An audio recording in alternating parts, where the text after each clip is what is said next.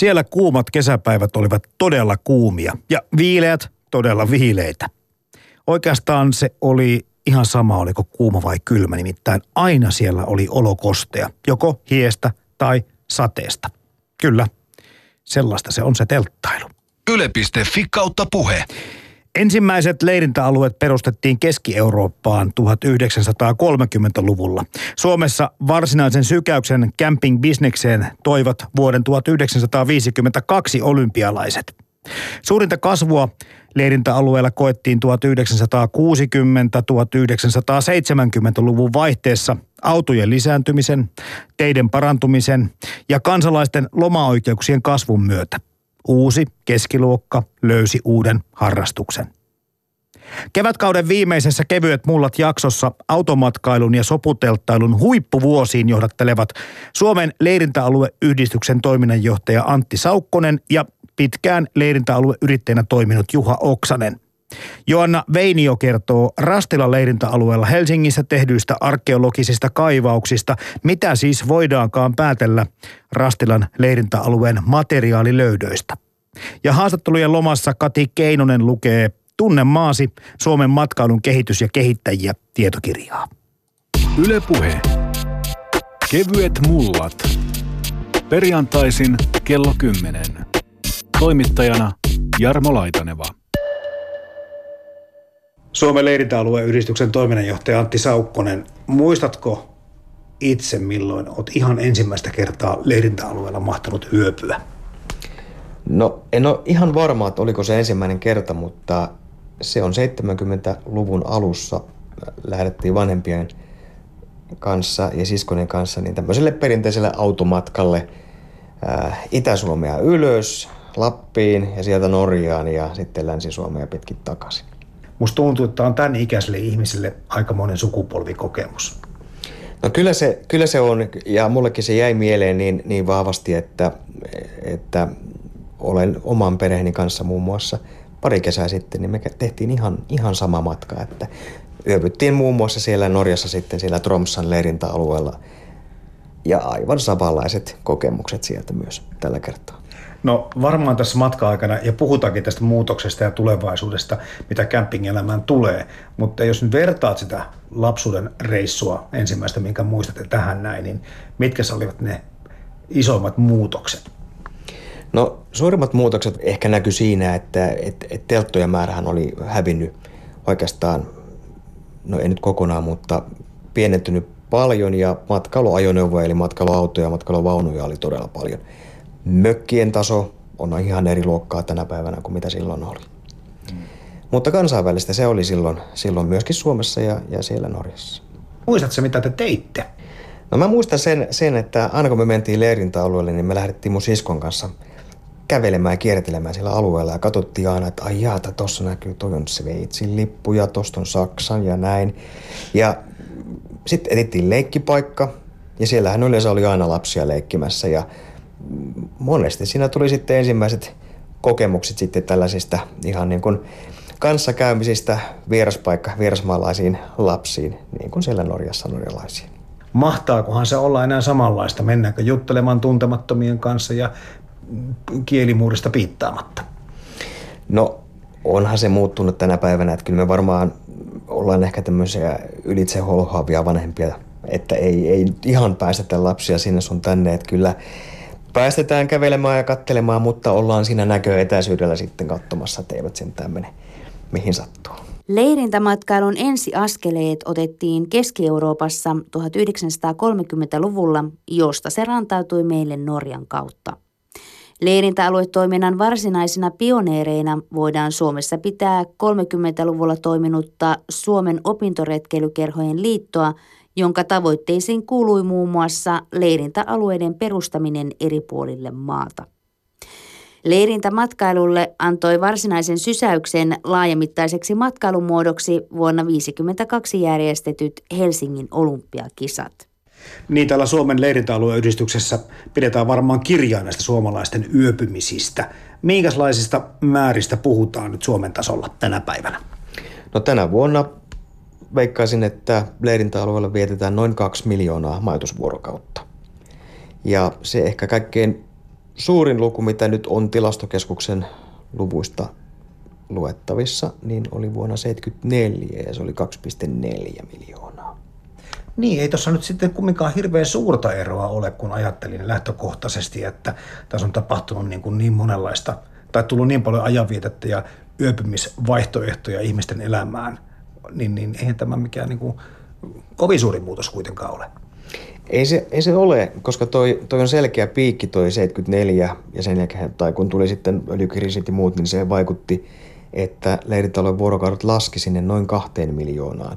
Et me ollaan semmoisessa aika tasaisessa kysynnässä oltu aika monta vuotta. Kun puhutaan tämmöisestä muoti- tai trendi-ilmiöistä, niin osaako sanoa Antti Saukkonen jotain semmoisia asioita, mitkä tähän leirintäalue- tai camping-elämään olisi tämmöisiä vaikuttavia muoti-ilmiöitä tai trendi-ilmiöitä? Selkeästi se trendi, mitä aikoinaan oli 60-70-luvulla, niin silloinhan se oli telttailua. Soputeltassa, siinä oranssissa, siinä nukuttiin ja matkailuvaunuja oli oikeastaan aika vähän, mökkejä jonkun verran. Mutta sitten tässä ajan myötä niin se on kääntynyt tavallaan päälailleen, että nyt suurin osa majoitusvuorokausista niin tapahtuu matkailuautoissa ja matkailuvaunussa. Telttailukin toki esiintyy vielä – ja mökeissä majoitutaan myöskin vielä. Mm. Oliko ne varhaiset leirintäalueet nimenomaan tämmöisiä pelkästään tämmöisiä telttamajoituspaikkoja tai telttavuokrapaikkoja? Kyllä se lähti telttailusta liikkeelle ja, ja jos nyt oikein muistan, niin ensimmäinen kaupallinen leirintäalue oli perustettu vuonna 1955 Punkaharjun Mustaniemeen, eli sinne harjoalueelle. Niin siellä oli pääsääntöisesti telttailijoita palvelevat varustukset, eli keittopaikat ja suihkut ja veskit. Niin, silloin ihminen jollakin tavalla ehkä tyyty vähän vähempää kuin tänä päivänä. Puhutaan kohta niistä kasvaneista vaatimuksista lisää, mutta tämä autoilun yleistyminen varmaan liittyy hyvin vahvasti siihen, että rupesi tulemaan myöskin vapaa-aikaa lisää. Ihmiset ihan pikkuhiljaa alkoi vaurastua. Sitten tosiaan ruvettiin autoja hankkimaan useammin perheisiin. Eli tämmöinen vapauden ja lomailun käsite heräsi vähän eri tavalla myöskin henkiin, kun miettii sitä semmoista hyvin työtelijäistä sodan jälkeisiä vuosia. Kyllä se näin suurin piirtein meni, eli olympialaisten jälkeen leirintämatkailu syntyi Suomessa 60-luvulla. Äh, silloin vapautui kuulemma autojen maahantuonti ja sitten tuli myöskin jotain tämmöisiä vuosilomalakin muutoksia, eli ihmiset taattiin tietty, tietty loma kaikille ja sitten myöskin tiestö parani ja laajeni. Niin siitähän sitten suomalaiset huomasivat, että hei, tämähän on hienoa, lähdetään tien päälle. Varmaan siinä oli aika hyvä bisnesrakone monelle yrittäjälle. No kyllä se, kyllä se oli, että joskus 60-luvun lopulla niin 70-luvun alussa niin meillä oli Suomessa jopa yli 400 leirintäaluetta. Niitä oli varmaan, no jos niitä oli paljon, niin oli paljon myöskin sitten noita huoltoasemia, että niitä oli joka kulmassa. Ja kaikki liittyi nimenomaan tähän autoilun, autoilun ja liikkumisen kiertomatkailun kasvuun. Onko muuten täällä Suomen leirintäalueen yhdistyksessä pidetty kirjaa siitä, että minkälaisia harrastuksia tai ajanviettotapoja näillä leirintäalueilla ihmisillä oli? No siihen aikaan niin se ajanvietto oli jo pitkälti niin kuin luontoon painottuvaa uimista. Vuokrattiin venettä, vaeleltiin – no se oli enemmän tämmöistä ehkä yhteisöllistä silloin, jo silloin oikeastaan se oleskelu siellä. Leirintämatkailu ei alkuvaiheessa saanut muiden majoitusmuotojen edustajilta pelkästään positiivista vastaanottoa. 50-luvun alussa muiden muassa hotelli- ja ravintolalehti kehottikin hotelli- ja ravintola-alan yrittäjiä vapaasti seuraamaan kehitystä kullakin paikkakunnalla ja myötävaikuttamaan viranomaisten ja matkailuväen kanssa kehityksen ohjaamiseen siten, ettei kämpingistä muodostu matkailullisesti ja taloudellisesti yleisiä etuja vahingoittavaa tekijää. Leiritämatkailun yksi semmoinen ominaispiirrehän on se yhteisöllisyys, että kun siellä ollaan kuitenkin ulkona matkailuajoneuvoissa, no toki siellä on myöskin mökkejä, mökkejä ja loma-asuntoja, mutta silti niin, niin siellä tullaan enemmän ehkä niin kuin tekemisiin muiden matkaajien kanssa siellä paikan päällä. Niin, eli tässäkin kun puhutaan tästä nostalgiasta ja kaipuusta tämmöisiä ehkä nyt sitten 70-luvulle tai 80-luvulle kohdistuneita autolomia ja telttaretkiä kohtaan, niin, niin siinä myöskin myöskin vähän aikaillaan semmoista kiireetöntä aikaa, mitä silloin varmasti vietettiin. Saati sitten vielä, että ei oltu näitä tietoverkkojen armoilla ja kaikkien teknisten laitteiden ympäröiminä ja, ja kiireetöntä aikaa ja tämmöistä niin kuin lepposta paluuta luontoon ja paluuta yksinkertaiseen elämään. Kyllä se nimenomaan näin, näin on, että se luonnon läheisyys on se, mikä, mikä leirintämatkailussa viehättää. Ja se, että sä teet töitä, talvet, kylmät, pimeät ajat ja sitten tulee loma-aika, niin sulla on mahdollisuus lähteä sitten ulos tuonne ja pois neljän seinän sisältä mulla on myöskin muistikuva siitä, että ei sillä kovin kurmea ruokaa varmaan väännetty. Kai sillä jonkinlaisia pihakeittiöitä jo joissakin paikoissa oli tämmöisiä yhteiskäyttöön soveltavia, mutta aika paljon ulkotulella ja niillä ulkogrillikatoksilla kai ruokaa tehtiin. Kyllä siihen ihan alkuaikaan jo niin pyrittiin tekemään sellaisia keittokatoksia, että siellä pystyi, pystyi sen ruoan laittamaan. Mutta toki tuota, muistan itsekin näitä meidän – kiertomatkoilta, että trangia oli kova sana, että sitäkin kokeiltiin sitten, että no ei nyt mennä tuonne keittokatokseen, tehdään itse, itse se ruoka tässä.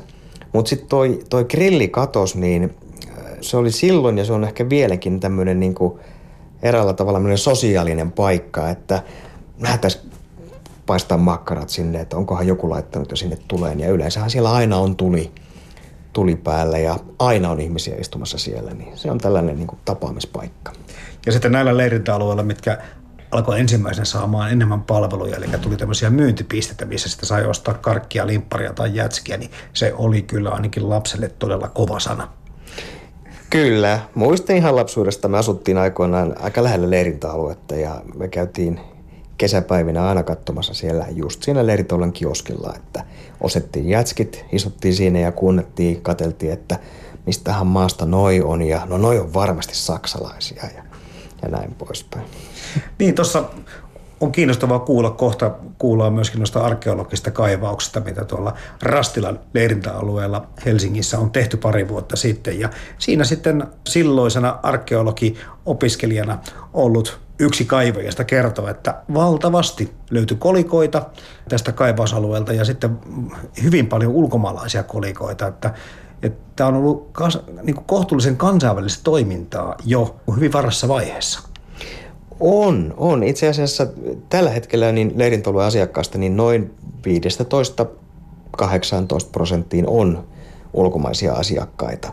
Mutta se suurin määrä ulkolaisia oli joskus 60-luvun lopulla, 70-luvun alussa, jolloin niitä oli lähes kolmannes kaikista asiakkaista. No se oli kyllä yllättävän suuri määrä. Joo, joo se näin oli. Ja, ja jos ajatellaan tätä Helsingin, vaikka tätä Rastilan leirintäaluetta, niin voisi sanoa, että se on ehkä kansainvälisin leirintäalue Suomessa, koska niillä, heillä taitaa olla puolet tulee ulkomailta asiakkaista. Jatkamme kohta Suomen leirintäalueyhdistyksessä Antti Saukkosen kanssa tarinointia soputeltailun kulta-ajasta. Leirintäalueen historiaan pystyy perehtymään myös arkeologian kautta. Pari vuotta sitten Rastilan leirintäalueella Helsingissä suoritetuissa kaivauksissa oli mukana Joanna Veinio. Rastila leirintäalueella Helsingissä tehtiin parisen vuotta sitten tämmöisiä kaivauksia. Siellä tarkoituksena oli valottaa, millaista leirintäalueen elämä on ollut ja millaisia nimenomaan materiaalisia jälkiä lomalaiset ovat jälkeensä jättäneet. Ja mukana näissä kaivauksissa oli myös Joanna Veinio. Vähän kuulostaa erikoiselta idealta. Miten poikkeuksellista on lähteä selvittämään 1970-luvun historiaa noin arkeologisesta näkökulmasta? No olihan tämä varmaan aika poikkeava projekti näin yliopiston näkökulmastakin. Suomessa ei aiemmin ole kuin joitain yksittäisiä tämmöisiä nykyajan arkeologian tutkimuksia tehty, mutta tämän kansainvälisesti tämä vähän hittiaihe, niin meillä kun oli sitten tosiaan 2015 mahdollisuus tehdä tämmöinen opiskelijakaivaus, niin me haluttiin kyllä mielenkiinnolla tarttua tähän tilaisuuteen. Niin teillä oli jo ikään kuin etukäteen selvillä se, että, että kun nyt lähdetään tuonne porautumaan tuonne maan alla, niin se on 1970-luku on kai sitten se, mitä sieltä nyt ensimmäisenä esiin kaivetaan. Me tehtiin ennakkotöitä näistä meidän kohteesta ja meidän kohdehan oli tämmöinen 2010 paikkeilla purettu leirintäalueen mökki. Eli mökki oli jokunen vuosi ennen kaivauksia purettu pois Ja me tiedettiin, että kun leirintäalue on 1971 perustettu, niin nämä meidänkin mökki on joskus sinne silloin tullut. Toki kävi myöhemmin ilmi, että tämä meidän mökki on alun perin 1950-luvulta Tullisaaresta tuonne Rastilaan siirretty, mutta se mitä me kaivettiin oli sitten tosiaan siitä 70-luvusta lähtien, eli se oli jo tiedossa etukäteen. Tämä on kuitenkin sen verran erikoiselta kuulostava idea, että mistä tämä koko homma on saanut alkunsa? No se monen asian summa, tämä oli tosiaan yliopistolla arkeologian opiskelijana olin silloin, niin meidän opintoihin kuuluu tämmöinen kaivaus. Ja Rastilainen leirintäalueen henkilökunta oli sekä myös niin kuin Helsingin kaupungin liikuntavirasto oli sitten osoittanut mielenkiintoa sille, että he haluaisivat kartottaa tätä alueen historiaa ja tämä oli sitten yksi keino lähteä sitä tutkimaan. Eli tämä tuli sekä siis omalla tavallaan tilaajan puolelta, mutta myös yliopiston puolella oli sitten halukkuutta lähteä vähän katsomaan, että mitä näillä arkeologisilla keinoilla voitaisiin tämmöisestä lähimenneisyydestä löytää. No mennään niihin tuloksiin, Joanna Veini, jos on kaikkein kiinnostavinta kuulla. Voisin niin kuin arvailla etukäteen, mitä sieltä on löytynyt, mutta jaoitteko te jollakin tavalla erilaisiin kategorioihin nämä löydöt vai oliko se kaikki vaan sitä samaa historiallista materiaalia? Kaivauksillahan tietysti se materiaali tulee vastaan siinä, siinä järjestyksessä, kun se ylhäältä alaspäin kaivetaan ja, ja me sitten tietysti kaivausten jälkeen, kun kaikki tämä meidän talletettu materiaali oli meillä, niin tehtiin sitten näitä kategorioita. Sieltä, sieltä odotettiin löytyvä, niin kuin löytyikin sitten tämmöistä mökin purkuun liittyvää materiaalia ja siis puuta ja rautanaulaa ja tämän tyyppistä. Sitten sieltä me odotettiin ehkä enemmän tämmöistä vähän railakkaampaa mökkeilymeiningin jälkiä, mutta loppu, loppujen lopuksi sieltä löytyi vain 36 pullonkorkkia, tämmöistä kruunu, kruunukorkkia. Me sitten mietittiin kyllä jälkikäteen, että voihan olla, että osa näistä orgaanisesta materiaalista oli sitten hävinnyt siitä matkan varrelta. Ja sittenhän sieltä löytyi rahaa, kolikoita, joka meistä oli ainakin sitten aika kuvaava ja mielenkiintoinen ryhmä. Sitten sieltä löytyi tietysti niin kuin nyky, nykymielellä roskia, roskaksi lueteltavaa muovia ja tämän tyyppistä. Että roskatkin ovat meillä, meidän arkeologeille tämmöinen mielenkiintoinen tutkimuskohde. Ja sittenhän meidän ehdoton hitti oli tämä vaatekappale, eli rintaliivit, mitkä sieltä sitten löytyvät. Kaikenlaista.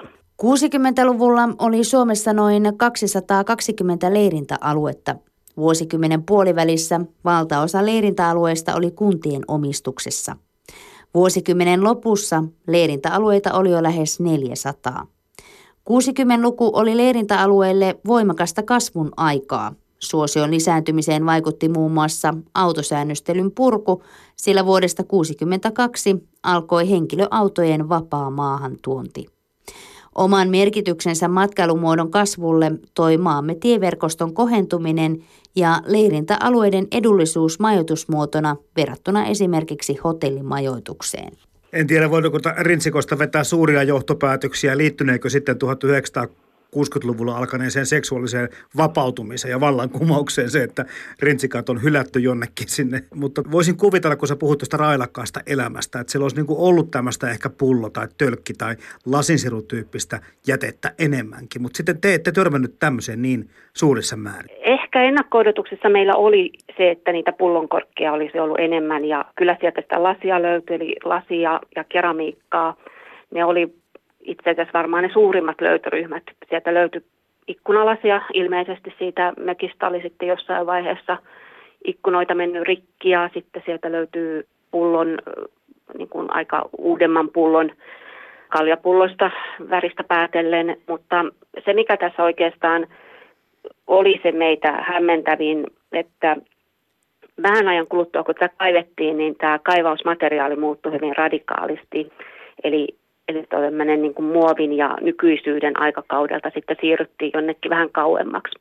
Eli Rastilallahan on ihan keskiaikaan ulottuva menneisyys, mutta ei me sitä oletettu löytävämme, emmekä me sitä löytäneetkään, mutta sen sijaan me taisimme löytää semmoista 1900-luvun alkupuolen materiaalia, joka, jossa oli sitten Arabian tehtaan keramiikkasiruja, jotka sitten myöhemmin tunnistettiin 1800-1900-luvun vaihteeksi, eli vähän tämmöistä täyttömaata. Eli tämä kuvaa sitä, että kun jotain odottaa, niin sen lisäksi voi saada jotain ihan muitakin löytöjä. Totta kai yllätykset on varmaan tällä toimialalla arkeologissa varmaan kaikkein niin kuin herkullisimpia asioita, mutta minkäs verran sitten Joana Veinio tehtiin johtopäätöksiä sit siitä, mitä kaikkea löydettiin tai mitä kaikkea ei sitten löytynytkään sieltä. Eli mitä tämän ajan 1970-1980-luvun Suomesta nuo löydökset kertovat? No ainahan aineellinen materiaali antaa erityyppisen kuvan kuin ehkä kirjallinen dokumentaatio ja ja tietysti näin arkeologisesta näkökulmasta niin tämmöisen orgaanisen materiaalin puuttuminenhan ehkä vähän vääristää sitä kuvaa, mutta tosiaan kyllä siinä näkyy se, että tosiaan siellä oli ollut vaihtuvaa asukasta. Sieltä löytyi ö, tosiaan kolikkoja ja nämä kolikot asettu 1963-2002 vuodelle.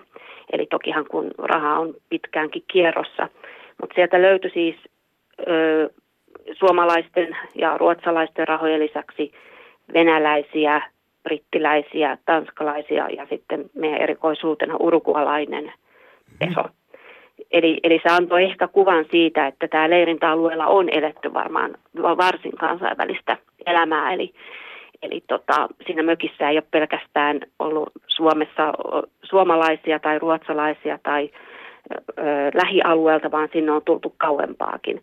Toki tietysti siellä valtaosa oli, oli, oli tämmöistä niin kuin suomalaista markka, markka- ja euro, eurorahaa, mutta, ja nehän on saattanut olla myös niin kuin turistien tuomaa, mutta kyllä se antoi semmoisen käsityksen siitä, että tämä vaihtuva, äh, vaihtuvat vieraat on ollut tosi kansainvälisiä, mutta myös kotimaisia ja, ja että siellä on vietetty pidempiä ja lyhyempiä aikoja. Meillähän oli tässä se etu, että tämä meidän kaivauskohde niin oli purettu ja jätetty rauhaan silloin 2010 ja ennen sitä se mökki oli rakenteeltaan sellainen, että sen mökin alle kertyi tavaraa, eli siinä on terassi ja sitä terassin läpi piti mennä sinne itse mökkiin ja terassilla oli sitten tämä laudotus, niin säilöi sitten sinne kaiken, mitä tippui, eli sinne ei sitten päässyt poistamaan sitä tavaraa, mikä sinne oli tippunut, eli se antoi tämmöisen suljetun kontekstin meille, eli kerto, kerto siitä. Mutta tosiaan se, mitä me ehkä odotettiin enemmän, olisi ollut esimerkiksi ö, ruokaan liittyvä grillaamiseen, luita, tämän tyyppistä jätettä. Sieltä kyllä löytyy veitsiä ja haarukoita, yksittäisiä kappaleita, mutta tosiaan tämmöistä luumateriaalia me ei löydetty. Eli, eli tämmöiseen me ei sitten päästy kiinni, että minkälaista se esimerkiksi ruokailu, mitä ruokaa siellä on syöty ja tämän tyyppistä. Että, mutta että kortteja siellä oli pelattu, me naureskelimmekin, että melkein koko pakka löytyi, ei nyt ihan, mutta useampi kortti löytyi, eli rahaa ja kortteja ja korkkeja, niin ehkäpä se semmoista pikkusen paheellista kotoa vapaalla olevaa elämää on ollut. Siellä on siis sökörinki kokoontunut luultavasti. Siellä on ollut jonkinlainen ja, ja rinsi, pahenpesä. Ja rintsikosta päätellä ehkä pelattu räsypokkaakin vielä. Tämmöisiä herkullisia mahdollisuuksia tämmöinen materiaali aina antaa. Leirintämatkailu oli 60- ja 70-luvuilla pääasiassa telttailua. Monet yrittäjät ryhtyivätkin rakentamaan alueelleen leirintämökkejä ja 70-luvun lopulla niitä oli jo lähes 3500.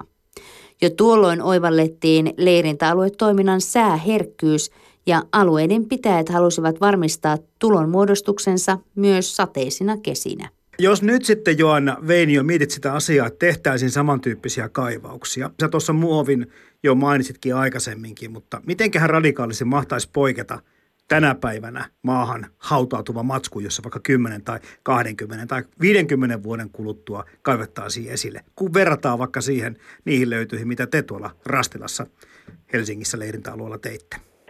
Niin, se onkin, onkin mielenkiintoinen ajatus, että mitä niin tulevaisuudessa tästä päivästä nyt sitten jäisi jäljelle. Ja, ja tosiaan, kun mainitsinkin aiemmin, että tämä orgaaninen materiaali häviäisi, niin – muovi ei kyllä häviä eikä, eikä metallia muu, että kyllä sieltä varmaan aika erikoisen käsityksen nyky, nykyihmisen elosta saisi, kun jäljellä olisi nämä ö, kaikki roskat, eli roske, roskat ei maannu, esimerkiksi karkkipussit ja tämän tyyppiset ja ö, kaikki metalliset ja muut. Ja voisi kuvitella, että sinne jotain elektroniikkaa löytyisi myöhemmin ja tämän tyyppistä, että, että kyllä se varmaan muuttuu, mutta ehkä ne ennakko-oletukset, mitkä sitten olisi 50 vuoden päästä kaivajilla, olisivat ehkä samanlaiset kuin mitä meillä oli ja he sitten muuntuisivat. Että tämä on siinä, että ennakko-odotukset on, mutta ne aina muuntuu sitten matkan varrella ja materiaali sitten kertoo vähän, vähän niiden, niiden rinnalla sitä totuutta. Oletko muuten itse harrastanut minkä verran leirintäalue-elämää tai kämpingiä? No mulla on ollut semmoinen mahdollisuus, että meillä on lapsena ollut kesämökki, eli hyvinkin vähänlaisesti sitä sitten on tullut harrastettua, mutta muistan kyllä itse ja tämä varmaan ehkä tietysti ohjasi näitä meidän ennakkohdotuksia, että minkälaista voisi leirintäalueella olla. Mm. Mutta sehän on tietysti siitä, siitä herkullinen kohde tämä leirintäaluetta verrattuna että vaikka yksittäiseen mökkiin, jossa niin kuin asukkaat ovat pysyvästi, niin tämmöinen leirintäalue, mökkihän tuo nimenomaan tämän vaihtuvan erilaiset ihmiset ja heidän tuomansa materiaalin esiin. että sen takiakin meistä oli niin hirveän mielenkiintoinen kohde tämä leirintäalue, kun sitä meille annettiin mahdollisuus siihen. Ihan ei iän puolesta antiikkiin nämä teidän löytämät materiaalit mennyt, eli mihinkä nämä lopulta sitten Joona Veinio päätyvät nämä tavarat tai muistot sitten sieltä Rastila leirintäalueelta? Joo, eli tosiaan niin kuin kaikilla tieteellisillä kaivauksilla, niin me tosiaan talletettiin sieltä suuret määrät, ehkä roskaksikin voitaisiin nimittää näiden meidän hienompien löytöjen lisäksi. Eli ö, nämä kaikki materiaali tuotiin sitten aikanaan tänne Helsingin yliopiston tiloihin, jossa me käsiteltiin ne. Ja sen jälkeen kun sitten tämä tutkimus oli päättynyt, niin Rastilan leirintäalue oli valmis ja halukas ottamaan vastaan nämä. Ja niistä tehtiin sitten semmoinen pieni näyttely sinne, sinne tota, leirintäalueen tämmöiseen vierasmökkiin. Se näyttely nyt on suljettu, mutta tosiaan tämä materiaali sitten palautettiin sinne Rastilaan, eli ne ei museoon sitten mennyt, mutta se on sitten mahdollisuus Rastila myöhemminkin käyttää. Heillä oli siihen nimenomaan toivetta, että se kivasti kertoo myös sitten siellä nykypäivänä tai tänäkin päivänä leirintäalueelle tuleville niin siitä menneisyydestä. Eli, eli sinne ne talletettiin kaikki, mitä, mitä sitten näistä kaivauksista jäi. Mun mielestä tämä koko kaivauksen yksi semmoinen ehkä sivutuote, mitä me ei oltu ajateltu etukäteen, joka sitten ehkä korostui, oli se, että kuinka äärettömän kiinnostuneita ihmiset ovat tämmöisestä lähihistoriasta ja meillä kävi siellä paljon vieraita ja, ja se oli semmoinen, mikä meidät yllätti ja, ja se oli, on hyvin ihanaa, että ihmiset on innostuneita omasta lähimenneisyydestä, menneisyydestä, joka he muistaa tai ainakin melkein muistaa, joka on ihan siinä lähellä ja se tuo sitä semmoista yhteisöllistä tähän, yhteisöllisyyttä tähän mukaan. Eli se on mun mielestä semmoinen ehkä piilossa ollut asia, mikä, mikä ei niin kuin etukäteen ollut meillä ajateltu, mutta näin jälkikäteen me on, on mietittykin kovasti, että, että se oli kyllä tosi hieno asia, että siellä ihmiset oli kiinnostuneita ja halusi tulla keskustelemaan. Ja, että tämä on semmoista toimintaa, mistä ihmiset on kiinnostunut omasta menneisyydestä, omasta lähimenneisyydestä ja oman alueensa menneisyydestä. Ylepuhe. Kevyet mullat. Joanna Veinio kertoi Rastilan leirintäalueella Helsingissä tehdyistä arkeologisista kaivauksista ja materiaalilöydöistä. Jatketaan Suomen leirintäalueyhdistyksen toiminnanjohtaja Antti Saukkosen kanssa. Oletko itse käynyt tulla ulkomailla? Mä vaan miettimään sitä, että minkä verran nämä Suomen leirintäalueet sitten keskimäärin poikkeavat noista keski-eurooppalaista verrokeista. Olen mä käynyt tietysti työn, työn puitteissa käynyt monellakin leirintäalueella ympäri Eurooppaa, mutta ihan, ihan omilla lomamatkoillakin on käynyt. Kyllähän meillä eroja on selkeästi siinä, muun muassa siinä, että tota, meillä on ilmasto-olosuhteet täällä vähän erilaiset.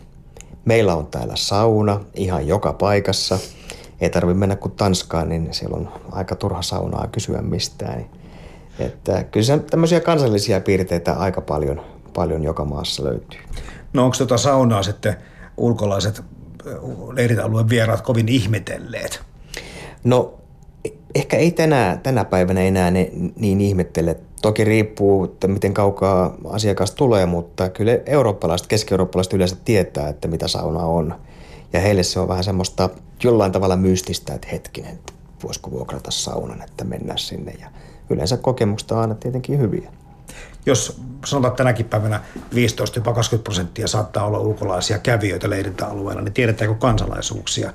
Totta kai nämä lähimaat tulee ensimmäisenä mieleen. Joo, kyllä ruotsalaiset oli viime vuonna niin se suurin ulkomainen kansalaisuus. Sen jälkeen tuli saksalaiset ja kolmantena venäläiset.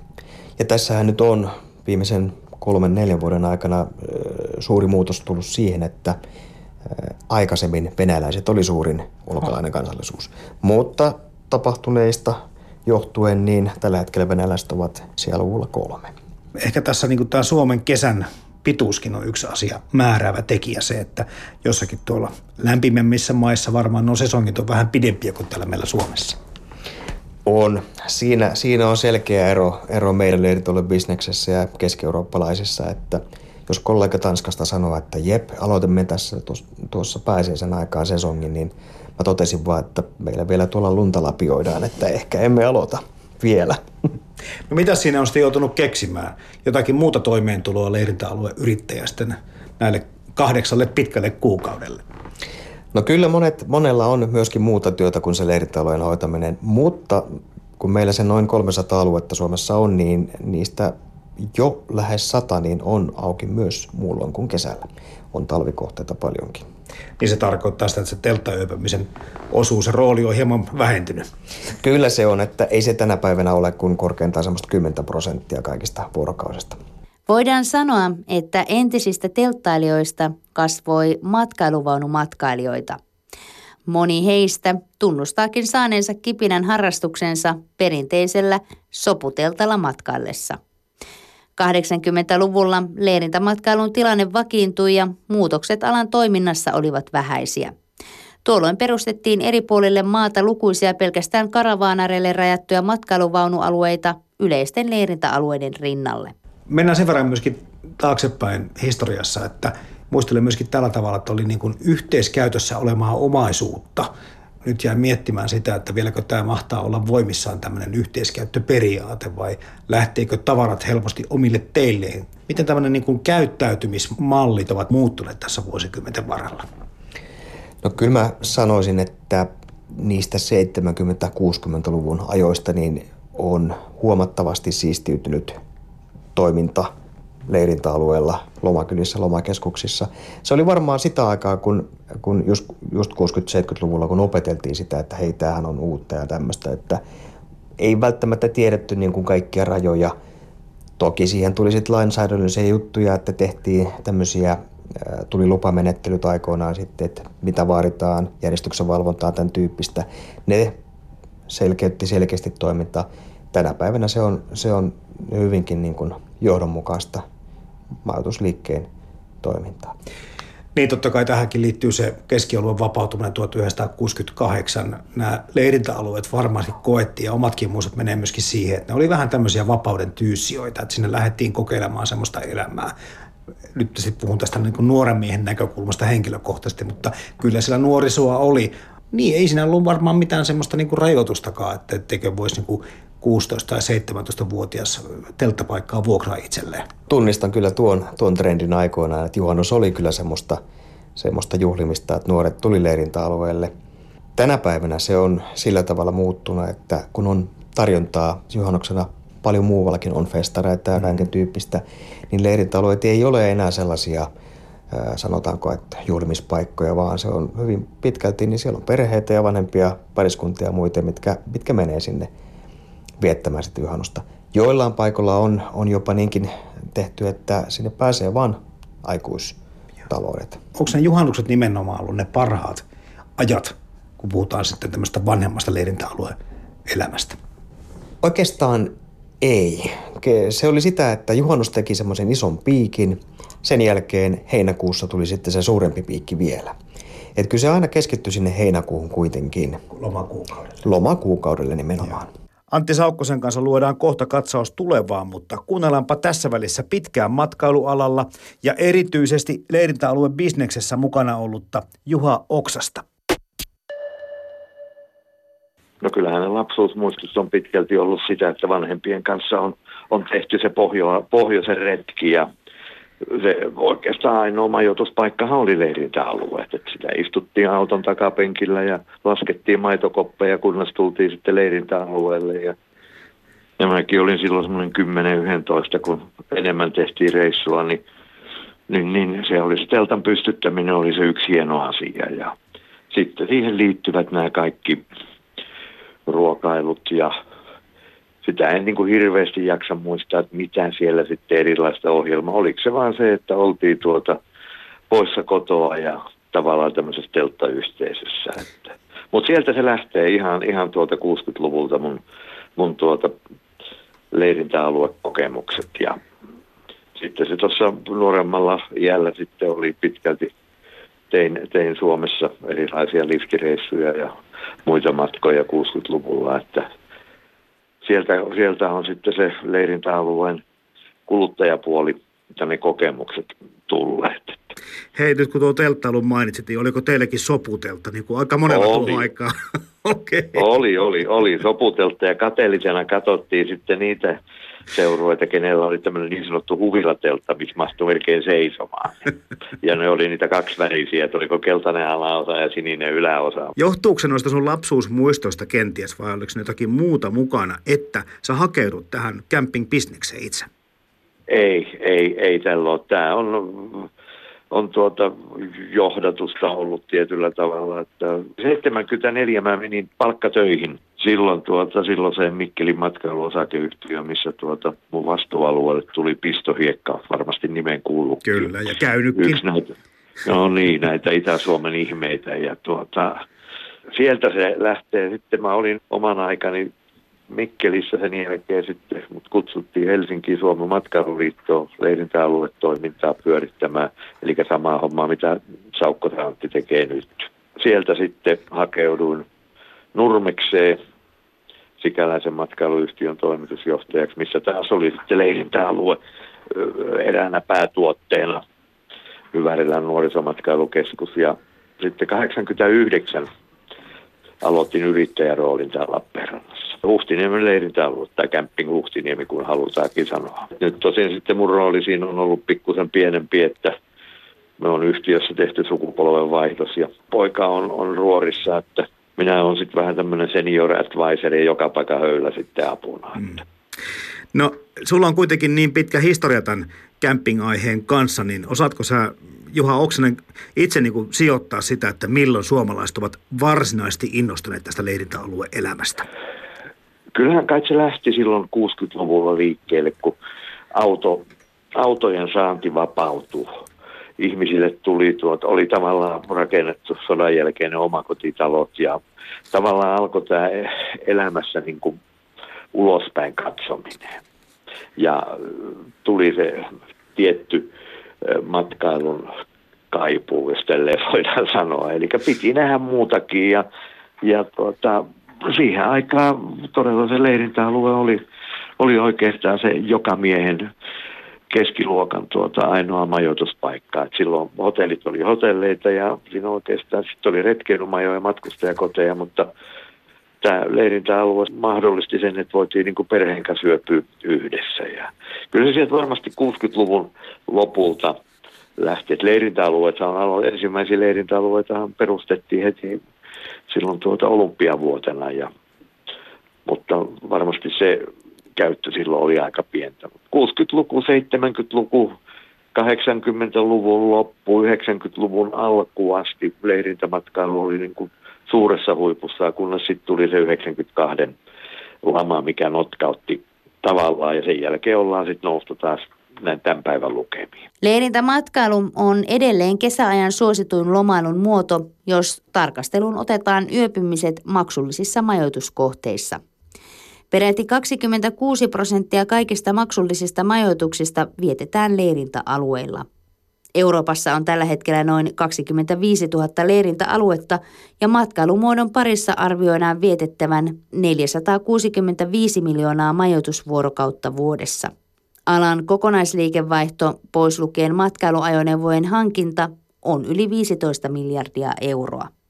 Oliko se bisnes parhaana vuosina sitten niin hyvä, kun joskus sanotaan, että päivän päätteeksi piti kottikerrolla rahat viedä pankkiin? En tiedä, oliko se niin hyvä, että kottikärriä tarvittiin siihen, mutta kyllähän se väke oli liikkeellä paljon, sesonkin oli pitempi, että mäkin muistan sen, että pistoheikalla laskettiin sitä, että se oli melkein kolme kuukautta se leirintäsesonki, eli alkoi kesäkuun alussa ja päättyi elokuun lopussa. Tähän tietysti vaikutti se, että silloin koulujen lomatkin oli, oli kolme kuukautta ja mm. nyt sen leirintäsesonkin on lyhentynyt melkoisesti, että puhutaan juhannuksesta elokuun ensimmäiselle viikonlopulle niin kuin tämmöistä korkeasesongista. Ja, mutta tietysti voi sitä ajatella tuota kottikärriajatusta siinä, että silloin leirintämaksut oli suhteellisen pieniä ja ne maksettiin kolikoilla, niin siihen tarvittiin sitä kottikärriä sitten. Mutta jaksatko muistaa, kun sä puhuit tuosta, että osa ihmistä tuli autoilla, kun tuli tämä, tosiaan tämä keskiluokka meillä kasvaa ja hankittiin autoja, tuli vähän enemmän vapaa-aikaa ja se loma ajatuksenakin niin alkoi kiinnostelemaan eri tavalla, niin muistatko niitä autoja? Että minkälaisia, millä kulkupeleillä ihmiset tulivat leirintäalueelle? Kyllä, kyllä se varmasti oli aika pitkälle. Mä muistan, meillä ainakin oli tuota, ensimmäiset autot, millä matkoja tehtiin, niin Skodahan se oli. Ja sitten sen leirintäalueella, niin kyllä siellä aika monen määrä oli mosseja ja tietysti sitten volkkari yleistyi hyvin äkkiä, kuplavolkkari. Ja sittenhän oli tietyllä, tiettyjä näitä Amerikan autoja, mitkä oli tuota, onko ne sitten ollut vanhoja taksiautoja tai mitä liekkää, mutta ja sitten tuli englantilaisia, muistan Hilmannia ja Morrista ja tämän tyyppisiä, mutta kyllä se aikamoinen kirjo oli se auto, autopuoli siihen aikaan. Mulla on muistikuvat siitä, että leirintäalueen elämä oli tosi yhteisöllistä, ainakin ennen. Kyllä, voisin sanoa vielä tuossa 90-luvun alussakin, niin kuin meilläkin Huhtiniemessä, niin kyllähän siellä ihmiset istu keittotiloissa, grillikatoksilla, tosissaan nämä tikaheitot ja erilaiset yhdessäolot, tarinoinnit oli, oli yleistä ja sitä tarinoa istuttiin niin kuin ristiin esimajoitusmuotojen. Että ehkä tänä päivänä enemmänkin sitten tämmöinen yhteisöllisyys niin on, on esimerkiksi vaunumatkailijoiden, automatkailijoiden keskeistä ja tietysti sitten sitä telttaväkeäkin istuu yhdessä, mutta tämä varmasti johtuu myöskin siitä, että tänä päivänä leirintäalue on tavallaan sektorisoitunut, eli on olemassa vaunualue ja teltta-alue ja mökkialue ja sillä tavalla ei enää se väki samalla tavalla sekoitu kuin aikaisemmin. Varmaan sattui jo tapahtui kuule Juha Oksinen kaiken näköistä. Omatkin muistot on kyllä aika värikkäitä leirintäalueen elämästä nuoruudesta. Minkälaisia juttuja sulle on jäänyt päällimmäisenä mieleen? Siellähän tapasi hirveän paljon uusia tuttavia ja samanhenkisiä tai samanikäisiä nuoria, että kun kesälomaan aikaa reissattiin ja sitä käytiin yhdessä sitten kahviloissa ja tanssipaikoilla ja näin poispäin. Ja, ja kyllä koen sen, että se oli ihan välitöntä hommaa kaikki. Mutta yksi asia mulla on jäänyt niin tässä leirintämatkailussa omalla kohdalla niin selkeästi mieleen. Tämä tapahtui elokuussa 68. Mä olin ollut kesätöissä kotipaikalla ja sitten poikakaverin kanssa päätettiin, että lähdetään viikon reissuun ja liftillä mentiin ja Lahdessa sitten sieltä yritettiin sitten Heinolaan päästä ja ei, ei millään, ei millään. Aina tuli Hennalan pojat eteen ja ne pääsi. Siinä jo kävi semmoinen hönttösanontakin, että tulispa liikekannallepano, niin tuota, nuokin olisi pois tässä. Ja no, lopulta päästiin sitten sinne Heinolaan ja saatiin se soputelta pystyyn ja yö nukuttiin ja aamulla sitten aamuteetä keittäessä siinä keittokatoksella, niin tuota, yksi kaveri kuunteli radiota ja kysyin sitten vaan häneltä, että no, onko maailmalla mitään ihmeellistä tapahtunut, niin hän sitten tokasi, että onhan tämä aika paljon, että Sekkoslovakia on miehitetty. Ja silloin tuli semmoinen kylmä väre, että perkale, mitä tuli eilen ajateltua. Että, että tuota, se, on, se on jäänyt mulla niin näistä leirin, tämän, tämän tyyppisistä leirintämatkoista niin mieleen, että se tietysti aamun herätyksenä oli aika julma ja sittenhän sitä, mäkin olin pikkusen altaan seppalvelun jään, niin tuota, rupesi seuraamaan, että miten tässä hommassa tulee käymään. Mutta onneksi kävi hyvin. Tämän päivän leirintäalueen menestystekijöitä ovat hyvä hintalautusuhde, kanta-asiakkuudet ja sijainti liikenteellisesti edullisella paikalla. Parhaiten menestyvät leirintäalueet ovat löytäneet erikoistumisesta ja profiloitumisesta keinon menestyä yhä korkeampaa laatutasoa hakevilla markkinoilla. Monet leirintäalueet ovat löytämässä sähköisestä kaupasta mahdollisuuden itselleen. No kun mietit niitä aikoja, varhaisia aikoja, vertaat näihin viimeisimpiin aikoihin, niin mitä sä sanot tämmöisestä kuin ihmisten käyttäytymisestä? Jos puhutaan järjestyshäiriöistä, rikkeistä tai omaisuuden niin kuin tuhoamisesta tai varastamisesta, onko tämmöistä tapahtunut mitään muutoksia? Kyllä, kyllä mä sanoisin sen, että muutos on ollut melkoinen. Että tuota, ennen kunnioitettiin toisen omaisuutta, ehkä sitä omankin omaisuutta oli vähemmän ja silloin tuota, tavallaan arvostettiin sitä toisenkin omaisuutta, että, tai sitä omaisuuden koskemattomuutta ja, ja eikä varmasti silloin aikaisemmin ollut samalla tavalla tämmöistä ilkivaltaa ja öö, tämän sortista touhua. Ehkä sitten alkoholin käyttö pikkusen on vapautunut, se on joillekin ihmisille – aiheuttaa sitä, että ei aina konsoli pelaa ja silloin tuota, sitä taas syntyy sitä äkkiä jonkinlaisia järjestyshäiriöitä ja muuta. Mutta ihan tämmöisenä yhtenä pienenä esimerkkinä, niin aikaisemmin oli meilläkin Lappeenrannassa leirintäalueella, grillipaikan kupeella kirveet ja sahat, mutta en jumakekka uskalta enää niitä sinne laittaa. Että kyllä se pitää olla jo valmista klapia, mitä tuota ihmiset voi grillissä polttaa. Tässä kun on nostalgia-ohjelmasta kyse ja, ja lämpimästi muistellaan näitä vanhoja aikoja, niin mitäs Juha Oksanen itse näistä hyvistä leirintäalueiden kulta-ajoista kaipaat?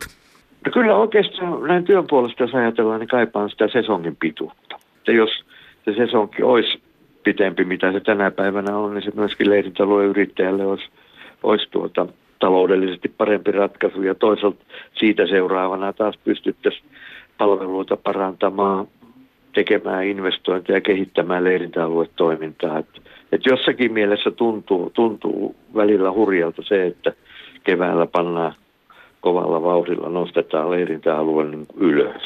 Se on hetken siinä ylällä ja sitten lähdetään ajamaan alas että se sillä samalla lämmöllä ja tuota henkilökunnalla sitä ajas vähän pitempäänkin. Ja sitten se toinen, toinen asia on se, että oltaisiin karvan verran enemmän tavallaan niin kuin yhteisöllisiä ja oltaisiin valmiita tekemään jonkun asian suhteen itsekin, että, että tuota, aikaisemmin asiakas piti huolen siitä, että hän oli käyttänyt tiskipaikkaa, niin se varmasti oli puhdas. Nyt tilanne on muuttunut siihen, että nyt odotetaan, että joku toinen, eli henkilökunta tulee sen puhdistamaan hänen käytön jälkeen tai ennen hänen käyttöä. Tämä samahan tapahtuu sitten ihan normaalissa yhteiskunnassakin. Että. Mutta tämmöistä, kun leirintäalue kuitenkin on, on tavallaan itsepalvelu elämää, niin kaipaan sitä semmoista positiivista oma-aloitteisuutta. Yle Puhe. Kevyet mullat. Näin kertoi vuodesta 1974 alalla ja vuodesta 1989 alalla yrittäjänä toiminut Juha Oksanen. Suomen leirintäalueyhdistyksen toiminnanjohtaja Antti Saukkonen pohtii vielä campingharrastuksen tulevaisuutta. Tämä bisnes on muuttunut varmaan tässä vuosikymmeniä aikana aika lailla. On se muuttunut, että tänä päivänä se on noin 60 prosenttia, ehkä hitusen ylikin, niin, niin mitä majoitutaan näihin matkailupaunuihin ja matkailuautoihin. Ja kolmannes on sitten mökeissä ja loma-asunnoissa. Tämä varustelutaso varmasti on myöskin muuttunut leirintäalueilla sillä tavalla, että oli se uimapaikka ja se grillikato, se tuntuu, että se on siinä. Nyt ei taida enää semmoinen vetovoima riittää. Ei se enää, enää riitä. Toki meillähän on kyllä Suomessa vielä leirintäalueita, jotka on, sanotaanko, että ihan, ihan perusvarustuksella rakennettuja, mutta ne on yleensä semmoisia alueita, mitkä on sitten jossain hyvin niin kuin luonnon keskellä ja muuta. siinä on haluttukin tavallaan niin kuin hakea sellaista segmenttiä asiakkaista, että he eivät haekaan mitään ylimääräistä. Mutta toki tänä päivänä kyllä asiakkaat haluaa leirintäolla, että siellä on tekemistä, siellä on kahvilaa, siellä on ravintolaa, lapsille pitää olla, jotkut haluaa lastenhoitopalveluita ja kaiken näköistä. Jos miettii sitä, että, että aikanaan kun tämä innostus alkoi, ei varmasti ollut myöskään ihmisten vapaa-ajasta kilpailemassa ihan tämmöistä määrää aktiviteetteja, mitä tänä päivänä oli. Eli ketkä oli aikanaan, vaikka 70-80-luvulla, niin leirintäalueelle kilpailijoita? No ihan silloin alkuaikoina, sanotaan 60-luvulla, niin, niin törmäsin semmoiseen juttuun, että hotellielinkeino koki toiminnan uhkana, koska he näki, että apua tähän vie heiltä asiakkailta. Mutta siihen aikaan kilpailua oli toki varmasti, no retkilymajat jonkun verran oli samoja asiakkaita, jotka majoitti niissä ja leirintäalueella – niin nyt tänä päivänä tietenkin se on eri asia ehkä, kun varustelutaso, kuten kerrot tuossa, niin on monessa muussa paikassa noussut niin paljon, mutta taas toisaalta, kun mietitään vaikkapa, jos tai verrataan hotellimajoitusta ja verrataan tämmöistä camping-aluetta, niin kyllähän siinä niin lähdetään aika erilaisia kokemuksia kuitenkin hakemaan. Kyllä siinä, siinä on ihan erilaiset kokemukset. Tosin onhan meillä samoja asiakasryhmiä, ajatellaan vaikkapa lapsiperheet, jotka haluaisi mennä leirintäalueelle mökkiin asumaan tai loma-asuntoon, niin heille on myöskin ihan yhtä hyvä vaihtoehto sitten vaihtoa hotelliin mm. kesällä. Mutta nyt jos ajatellaan tätä Suomen kesää ja jos on oikein kylmää ja sateista, niin kyllä se kilpailija on ehkä sitten näin leikistä sanottuna niin tämmöiset etelänäkkilähdöt.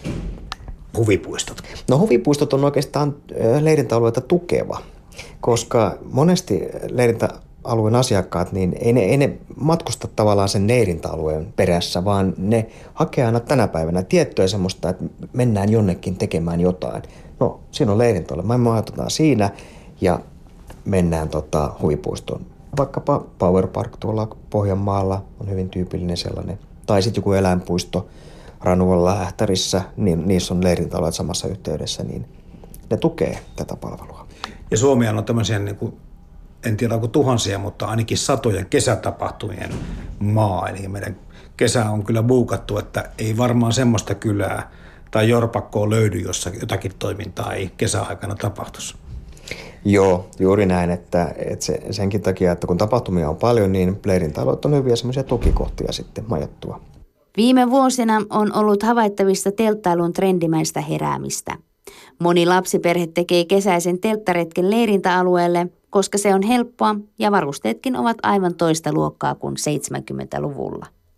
Ja miettiä semmoista hommaa, että samaan aikaan kun meillä tämä varustelutaso on kiihtynyt, kumminkin meillä on kaipuu tämmöisen yksinkertaiseen, vähän niin kuin paluu luontoon pois hälinnästä osaston myöskin. Että tämmöisellä perinteisemmällä, perinteisemmillä arvoilla tai kilpailuvalteilla, sillä on kuitenkin tänä päivänä taas ehkä uudestaan tietynlaista vetovoimaa.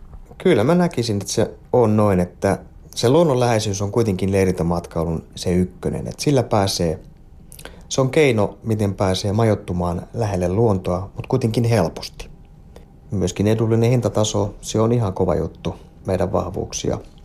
Mutta tämä trendi, niin kyllä, kyllä ihmiset hakee myöskin, nuorempi väki hakee myöskin sellaista vähän, vähän muutakin kuin olla neljän seinän sisällä – Tuossa oli näistä trendeistä niin yksi mielenkiintoinen uusi juttu, mikä mulla tuossa ihan tällä viikolla kuulin, että Kotkassa on yksi leirintäalue tai lomakeskus, Saantalahti nimeltään, niin, niin ne ottaa ensimmäisenä käyttöönsä tällaisia niin kuin puihin ylös rakennettavia telttoja.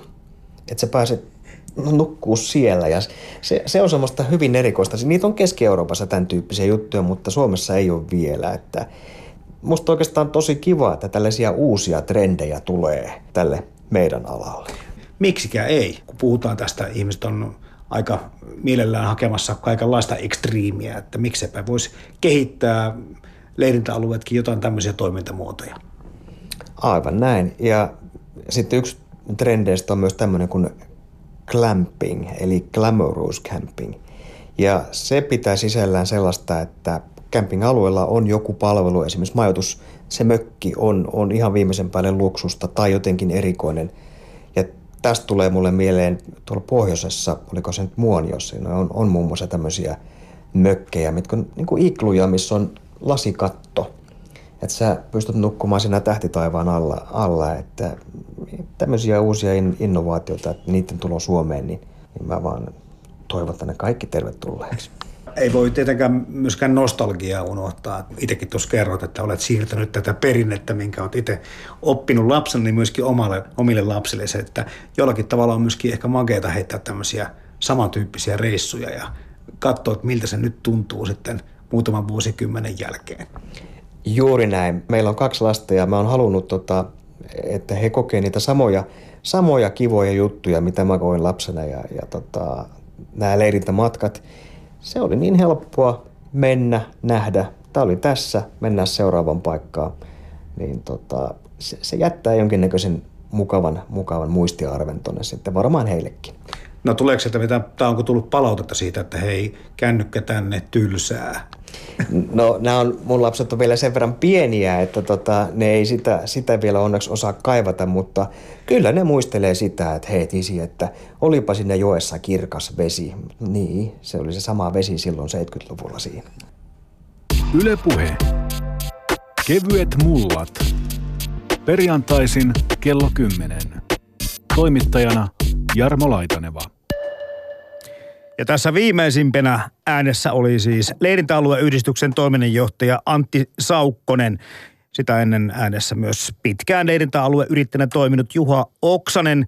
Rastilan leirintäalueella Helsingissä tehdyistä arkeologista kaivauksista kertoi Joanna Veinio. Ja tässä näiden haastattelujen lomassa Kati Keinonen luki Tunne maasi, Suomen matkailun kehitys ja kehittäjiä tietoteosta.